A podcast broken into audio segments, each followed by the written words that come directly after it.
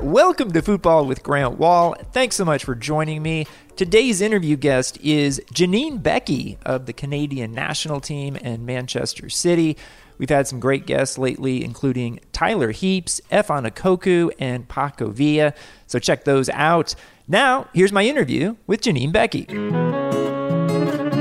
Our guest now is Janine Beckie. She plays for Manchester City and the Canadian national team. She's currently an analyst for Canada's TSN during the Euros, and the Texas Tech alum has just been named to the Canadian Olympic team four years after winning an Olympic bronze medal at Rio 2016. She joins me from her off-season home in Denver, Colorado. Janine, congratulations on everything you're doing, and thanks for coming on the show. Thanks so much. Thanks for having me. I'm happy to be here. Fantastic. Um, so we're recording this on Monday night. We're coming out Thursday morning. We've just today seen two astonishing Euro games France going out to Switzerland and Spain beating Croatia 5 3 in extra time. Are you like me? Does it take some time to come down after watching games like this and talking about them on television? Yes, and especially because I was talking about them on television through my computer at my home. I was watching them on my computer, and I just don't think it's really set in yet how epic the two games today were, and how in the next Euros and for Euros and major tournaments for the rest of eternity, people are going to be talking about this day. it's really true. I mean, I, I mean, sometimes we have a recency bias. I feel like, but I don't think that's the case today. I think these were two epic games, like you say, that um, that we're going to be talking about for years and years. Um, obviously, there's more games to come in the Euros between the time we talk now and when we publish. There will be two more round of 16 games, including England, Germany.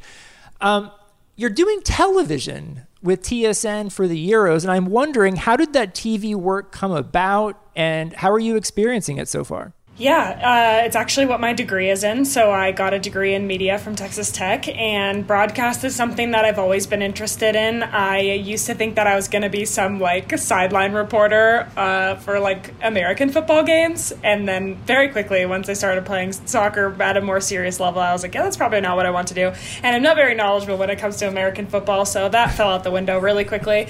Um, but yeah, the the opportunity kind of came about through through Canada Soccer, which was really amazing. TSN reached out to them and and asked if they had any recommendations for any of the national team players that maybe wanted to be as involved as I am, or maybe a little bit less involved. And so they put my name forward, which was awesome, and I was super thankful for that. And so, uh, yeah, I jumped right in. I was like, absolutely, wasn't sure how it was going to work because of my travel schedule this summer, but it's actually been so amazing. And I've only been, I think I've done maybe like a week and a half of like, live full days, which I have to say I have mad respect for the people that do this like pretty consistently because it is definitely really really hard work. You have to be really prepared. They're long days, um, and sometimes like today, really unexpected things happen. So. Yeah, I've really, really enjoyed it, and I definitely see myself, you know, continuing to do this while I'm playing and when I'm done. Nice. Um, what have been some of your favorite moments of the Euros so far? Oh gosh, that's such a tough question because there's been so many crazy moments. I think one of my favorite things which has come out of such a traumatic thing was is just Denmark's story and, and obviously Christian Eriksen and I found out the news about Christian Eriksen while I was like on a flight back from Spain and so it was so weird because I think everyone experiences those kind of traumatic events differently and there's obviously no comparison to what the people that were actually there were feeling but just from being part of like the footballing community i felt that really really kind of much stronger than i would have expected and so that was just a crazy time but to have seen the team do so well after going through such a traumatic event has been just an incredible story to follow and an incredible story to, to cover. And so I think um, one of my favorite moments was their their last game of the group stage when they I think it was they scored four goals. I think it was four. Was it four one or four two? Yeah. And uh, yeah, just like I'm not sure I've ever had more chills like watching a sporting event ever. So that was really cool. And then I've really loved following Italy. They've been such a fun team to watch, especially after having quite little success over the last couple years. Um, and they're just such a fun team to watch because they have so much passion and they play such good football. And then obviously today. Today is probably like my highlight of the whole tournament, just being involved in 14 goals in one day. It's just, it's actually blowing my mind. Yeah, absolutely incredible stuff. Um, I know that you shared on the Euros television coverage today some of your experiences personally with online abuse. And I'm wondering what did that include? Uh, what was the context that it came up in on the TSN coverage? And, and what do you want to see start happening? Yeah, it's um, something that I'm very thankful that I haven't experienced a lot in my career, and definitely not at the same level as I think a lot of athletes, not just soccer players, but you know athletes in general and people in general, with online abuse. But the way it came up today was we were speaking about um, a Spanish player who's received a lot of criticism for his play and some threats towards his family, and they had asked me beforehand if I was okay with them asking me about my missed penalty in the 2019 World Cup and kind of what came on the back end of that. And I realized this morning that this was kind of the first time that I had spoken about the abuse side of it publicly. I've spoken about the the situation of missing the penalty and what that was like from a footballing perspective and all that, but I had just kind of had this realization that I never really spoke about it and I think there's there's a lot of people that are just very passionate about the game and that's fantastic and, and I love that kind of passion, but when it's directed towards someone in a way that makes you feel like you've done something on purpose, it's like it's just a really difficult thing to handle and, and some people have the opinion of oh well you know you kind of open yourself up to that when you use social media and it's to be expected and why don't you just choose not to look at it? And it's like we're human. We're not just like these robots that that play the sport and then don't pay attention to anything that anyone says about you. Like I am a human and I care about what people think. And so, yeah, I think I made a poor choice to look at it as much as I did, but it was kind of like once I saw a few, it was like this just rabbit hole of I saw everything. And um, not to get like too specific, but there, yeah, some people were really, really evil what they said. And it's just really, really unfortunate that people feel like they have the right to say that to someone, especially when it's about a sporting event. Like, it's a very small thing on the grand scheme of life. And I think also in the light of what has happened this past year um, and how much racial abuse is going on online. And not that it's more than it ever has been, but it's highlighted more than it ever has been because people are talking about it, which I think is great that we're that we're talking about it and we're noticing it. Um, and so I've had my fair share of experiences with with teammates receiving abuse, and there's been a lot that's been on going on in the Premier League that I've seen because I live in England, and uh, the Premier League is is doing some good things in terms of starting the conversations around that, but you know something needs to be done and in my opinion that's you know how do we regulate the things that are said on social media while not infringing on people's right to speak and have their opinion but hold people accountable for things that just are completely not acceptable to say. So that was kind of the the way the conversation went today and yeah, it was really cool to to be able to speak about that. Yeah, it's interesting and I appreciate you sharing that. Um, if you had any advice right now for Kylian Mbappe, who obviously is one of the great emerging stars of world football, and yet today he missed a great goal scoring chance late in the game and then misfired, had his penalty saved on the decisive penalty against Switzerland what would you if what would that advice be if he asked you? Oh gosh he's such a superstar. I don't know what it would be like coming from someone like me but i would just say to like look at his repertoire of what he's done in his career at the age of 22 like this is going to be maybe a defining moment in his career because I think as an athlete you look back on on these moments and you say yeah that really changed me or that was a um, you know a turn for me. And he's everyone knows he's a fantastic player and he was such a big conversation going into this tournament. And I think if we're being honest his performance wasn't necessarily bad. It was just think he was like so built up that everyone thought he was going to do all this amazing stuff, which he's very capable of doing, as we've all seen. And then maybe he just fell short of expectation a little, and then you, you know, you are relied upon to score the most important goal in this game, and your team's future in the tournament is now on the line, and and was it a bad penalty? No. Was it his best? No. But it was also a good save. And so I think that's something for me missing a penalty. Just did air quotes for people that can't see me. Um, you have to take into consideration that I actually didn't miss she saved it or he saved it in this instance. And so that for me kind of helped frame a different perspective on the whole thing. And and no question it's going to really hurt for a while for him to go through this. But i think my advice would just be to to look back and, and look at what he's done and what he's going to continue to do. He's so young. And then to if he does choose to read things which he's human i'm sure even if he chooses not to he'll hear about them um, to to realize that you know, not everyone is coming from a credible spot and everyone's privy to their own opinion, but unfortunately, there probably will be a lot of things that are said that are over the line. And that's where, you know, I hope that as athletes and as a greater community, we can keep pushing for for things to be changed so that that's not as much of a reality for people in general, but for athletes as well. I want to step back a little bit, if possible, and just ask you what's your soccer story? How did you rise in the game? Yeah, I have a bit of a weird life story because everyone's like, you're Canadian, but you play in England and you live in the US. Like, it's just my life is confusing. Um, but so I was born in Denver um, to two Canadian parents, and I have three Canadian older siblings. So all my siblings and both my parents are from Saskatchewan, which, if anyone listening can spell that without seeing it, I would be really impressed.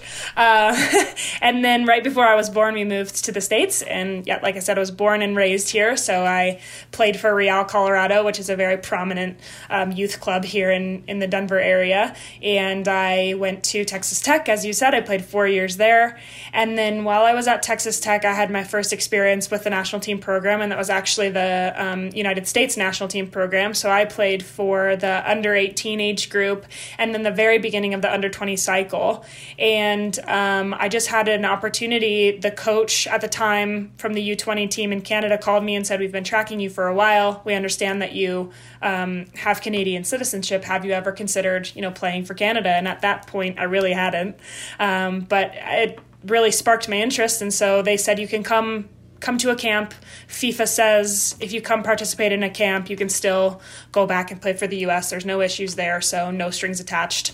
And I thought, you know what, why not? Like let's go experience it, see see what it's like. And so I went I think the camp was in Portland, which is so funny because we're never actually in Canada. Um, and I just fell in love with the culture, the, my teammates, the staff. It was just, it kind of felt like, in a cliche way, I was like with my people and uh, just like fit in right away.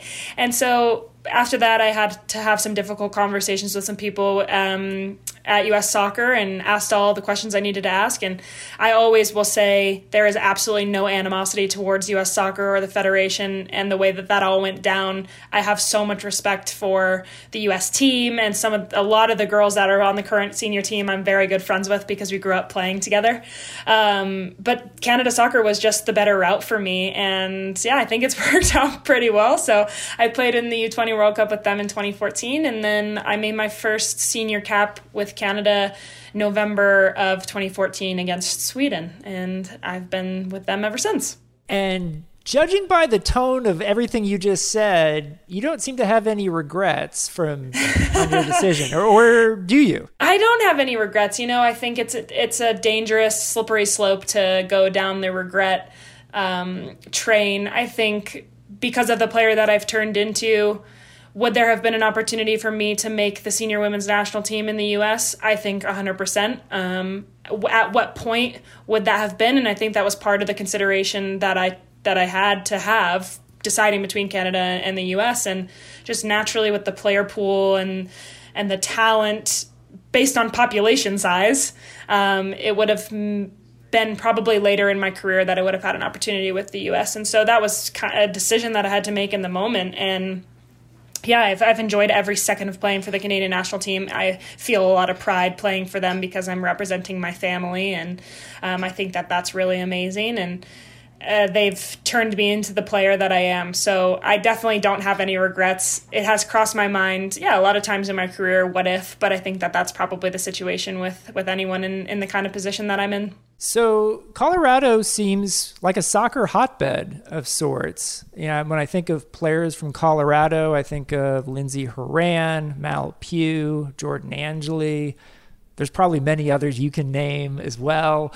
Mm-hmm. Um, is I'm always fascinated with hotbeds and and like, is there a particular style of player that comes out of the Colorado hotbed, or, or what are some of the reasons that Colorado has become a soccer hotbed? That's so funny that you say that because I was having this conversation with someone the other day, um, and I've known Lindsey since we were like nine years old. We've played against each other. So she played for the rival club in Colorado. So she played for the Colorado Rush, and Real and Rush are rivals. So uh, she had a really good team. I don't think very often we beat them, but yeah, I've known Lindsey forever. We're great friends. Um, and then obviously Mal. Mal played for the same club that I played for, uh, so we we have that on Lindsey. But um, I don't really know if there's like something that I can narrow down Colorado being a hotbed for, but it totally is. Like there are so many talented soccer players that come out of this state, and I'd like to think that some of it is like we produce good athletes because we have to train at altitude for our entire lives.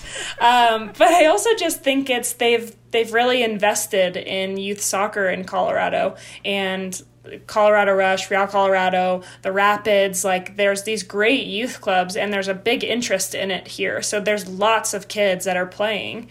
Um, and it is pretty incredible that that we've produced as a state so many players that have played on the professional level and probably more population size uh, players that have played on the international level. So yeah, it's it's it's a strange strange topic to think of Colorado as a hotbed, and I can't narrow it down to one reason. But you're definitely right.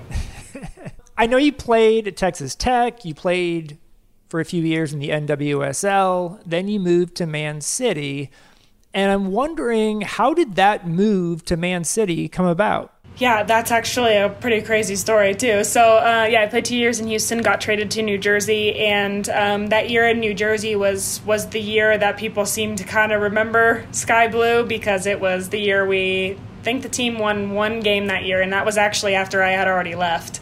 So um, yeah, it was a difficult year from a a club perspective, the club was having some issues. Um, I actually quite enjoyed my time in New Jersey. I really enjoyed my teammates. It was difficult to be there in in in the moment with such little success in terms of like on the pitch and I actually struggled for playing time quite a bit in, in New Jersey. So that was a really trying time in my career. But now that I look back on it, I'm so thankful for the experience that I had there because it really changed my perspective on some things. But um, I had contacted my agent. He had known for a while that at some point I wanted to try and go overseas. But the two years I was in Houston, um, and to be fair, when I was in New Jersey, I, I wasn't really ready to make that life change and I didn't really want to go to a country where I didn't speak the language, which seems silly now because I don't know, it just seems silly. But uh, so he he called me one day and he was like, "This is." Oh gosh, July of 2018, I want to say. Uh, maybe it was even the beginning of August, and it was exact. The day he called me was exactly one week before the transfer window closed, and he said, uh, "City's looking for a forward they kind of need to know like by the end of the day if you want to do this. And I was like, wait, what? Like, I, I don't know. So I hang up with him. I call my mom. I'm like, mom, I don't know what to do. I need to give them an answer. I really want to go, but I don't know. And so, yeah, long story short, I called him back and I was like, let's do it. And um, it was just a wild trying to get my contract signed and trying to get out of the NWSL. Um, don't envy anyone that has to deal with paperwork in that sense because it was just wild. But yeah, long story short, again, two weeks later, I was in England. Wow. Okay. And how would you describe the experience you've had at Man City? Oh, in a nutshell, it's been incredible. Um, I have had a bit of a roller coaster on the pitch and with playing time and scoring goals and being in a bit of a scoring drought, but yeah, I just don't think that there's many places that could be better than than what we have from you know facilities to uh, my teammates and just the quality of players that the club has. Um, and I've really enjoyed living in England. I think it's it was definitely a transition. My first year was difficult from a culture perspective, and then really enjoyed my second year. Had to play out of position pretty much all season, but will be one of my favorite seasons of my career, I know. And then, yeah, this year with COVID was just like another roller coaster ride, but I have loved my experience there, and I'm really looking forward to another season. You know, I visited there a bunch of times. I did a chapter of my book uh, with Vincent Kompany, and um, and uh, and a lot of the interviews I've done actually, I, I've kind of been around the facilities, the the sort of second stadium that the women's team plays in, which mm-hmm. I mean, it's incredible. I remember interviewing Carli Lloyd when she was over there, and and she was kind of in heaven. Carli's always been sort of a gym rat, as you know, and mm-hmm. and spent a lot of time there, um, as I recall. Um, so it, it definitely sounds like they're doing their part to raise the standard of women's soccer in Absolutely. England, which is happening yeah. in different places around the country now. Um, do you think that I, I, know there's a new big television contract, or at least a bigger television contract for the FAWSL for next season? Mm-hmm. Do you think that's going to have a pretty big impact on potentially even more big name women's players coming over there? Yeah, absolutely. I think what I would boil it down to is how well England did in the 2019 World Cup because since then we've really seen a big shift in women's football in England, and it's been really cool to be a part of. Uh, Barclays took over the league before last season, I think, which was an incredible step in the right direction from uh, from where they were before. And now, yeah, Sky Sports has, signed a deal. Which, if anyone in England or anyone familiar with like the Premier League, you'd think of Sky Sports. Like that's just the channel that you think of, the network that you think of. So the fact that some of our games are going to be on that network uh, I think is going to bring a lot more fans to the women's game. But it also is it's a super attractive league for players overseas. I mean, it was for me. It was like a no brainer going to play in England because it's like football heaven, and I've uh, been totally engulfed in the football culture. So I really hope to see more big names come over obviously like Sam and Rose came and, and had their experience and really brought a lot of attention with them, which was great for growth of you know American fans of the of the women's league in England and then all over the world because obviously they're they're world class players. So yeah, I definitely hope that those kind of decisions continue to have an impact on who comes to play in the league. Would you have any interest when you're over in England in doing soccer media over there while you're still playing or or how have you thought about that at all? Absolutely. Again, another conversation I was having recently. I would. Uh, I'm actually really looking forward to hopefully being able to work the women's Euros next summer. Nice. And obviously, the tournament is in England, which would be incredible. And uh, I have uh, I have knowledge of the men's game, but I have so much knowledge of the women's game because I'm so much a part of it and have so many you know former teammates, current teammates that will be playing in that tournament. So yeah, this is definitely something that I want to do while I'm still playing, and it's one of those things that I can do while I'm still playing which is uh, can't be said about a lot of things. So I definitely want to continue to do it. You're very much still a player. Uh, obviously, you've got the Olympics coming up soon. Um, what do you think it's going to be like this time around? Oh gosh, I'm like trying not to have any expectations because it's just like we really don't know. And we go into our pre camp in the next couple days, and I'm sure we'll get loads of information when it comes to protocols and all of that, um, more so than the information that we've got so far. But it's just been a weird one because since the Olympics got postponed, I feel like I've been really pessimistic, trying not to get too excited that it would actually happen. And now that it's so close, it's just like I'm not really going to believe it's happening till we're actually in Japan. Um, but from from a non COVID related perspective, it's going to be an incredible tournament. I think when you look at the 12 teams that are participating, there's not one that you really look at and say, "Oh, that'll be a pretty, you know, easy game for A, B, and C." It's going to be a really competitive tournament, and I think that that's what you want definitely what you want as a player, but absolutely what you want as a viewer because it's just really really great football. So the Olympics is a very much different tournament to the World Cup, and I had that experience when I played in 2016. It's fast, it's furious, it comes and goes really really quickly. So gotta stay healthy, stay ready, and um, yeah, it's it matters from the whistle on the first game. I want to ask you about the Canada USA rivalry which in women's soccer is a good one uh, mm-hmm. in, in the rivalry scheme. Um, I was in the stadium in 2012. uh, in the Olympics for that epic 4 3 game. Um, Canada went on to win the bronze medal in that tournament. There have been a lot of games over the years. You clearly know a lot of players on the U.S. team. Um, and, and, I've been on the sidelines of games before doing television for them when like it can get pretty hard fought. Mm-hmm. What what have you learned about this rivalry in your experience? Oh gosh, so like 2012, that game, I had to have a history lesson on because I was very far away from playing for Canada at that point. Um, I don't even remember watching the game. I'm sure I was, but I don't. I have a terrible memory in the first place, so I don't remember it. But I have gotten over and over the perspective of my Canadian teammates that played in that game.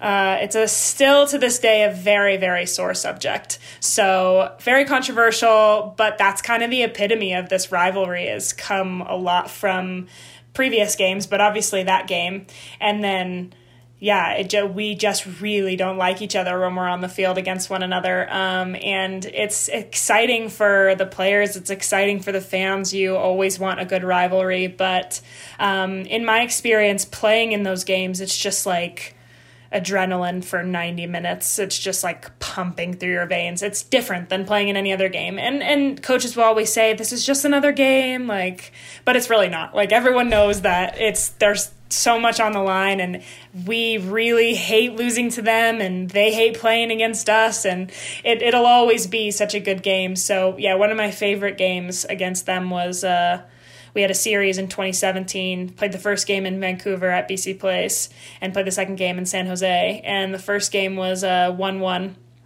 probably one of my favorite performances as a team we've ever had. And then the second game we ended up losing, but I scored in that game. Uh, and that will forever be one of my favorite goals hopefully I score on them and it matters more at some point.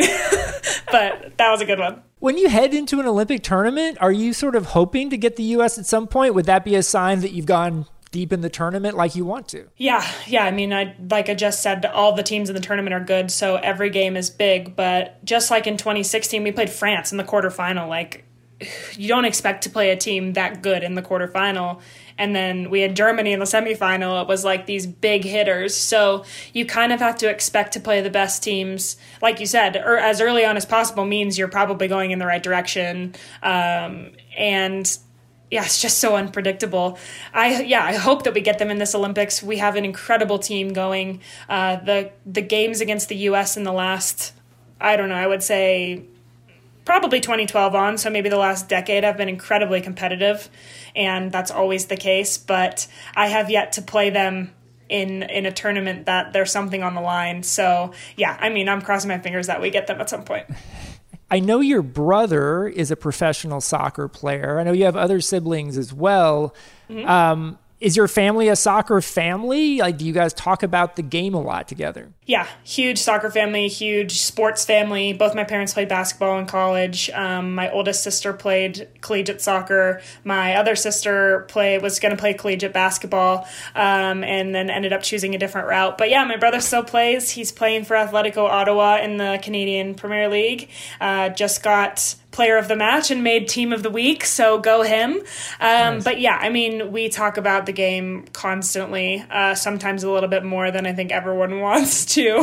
Uh, but we're very rarely all together as a family. So when we are, uh, there are definitely things that come up. And after every game, I always have a text from him about something. And he's learned a little bit better now than he used to be to wait for the criticism to come until the sting of whatever the result has been has worn off a little bit. But I will say I'm very thankful to have a brother that's so knowledgeable in the game. Uh, and I've definitely learned a lot from him. I guess my last question for you would be what are your goals in the coming years? Big question. Um, I've always been a super ambitious person. I'm very driven. I I love the game so much. I have so many aspirations, and and one of the reasons why I went to England was to become the best player that I could be and put myself in an environment that challenges me every day. And I've learned about myself a lot as a competitor, being in a really challenging environment and yeah, I mean, I want to win the Olympics. I want to win the World Cup. I, I want to, you know, be considered one of the best players in the world, if not the best. And I have in my mind that I can be that player. Um, and I have aspirations at the club level too. I've won a few trophies with with City, and I want to win the Champions League. Uh, but at the end of the day, I want to look back on my career and, and leave no stone unturned, as they say. Um, just really, really enjoy myself and have all the experiences that I can. And this game has brought me so much, um, and I'm just I'm so excited that I still you know, fingers crossed, have a lot of my career ahead of me. But yeah, I definitely have some big aspirations and and hopefully the you know the chase for one of those dreams is going to start here in the next couple weeks. So that's exciting. Janine Beckie plays for Manchester City and the Canadian national team. You can see her in the upcoming Olympic Games and on TSN if you're listening in Canada or the northern, very northern parts of the United States. Janine, thanks so much for joining me. Thanks so much for having me, Grant. It was great. Thanks for listening to Fútbol with Grant Wahl. I'd like to thank Janine Beckie as well as producer Chris Whittingham. If you like the podcast, you could do me a huge favor and hit that subscribe button and provide a rating and a review. I'm back soon with another interview of someone from the soccer world. Be safe, everyone. See you next time.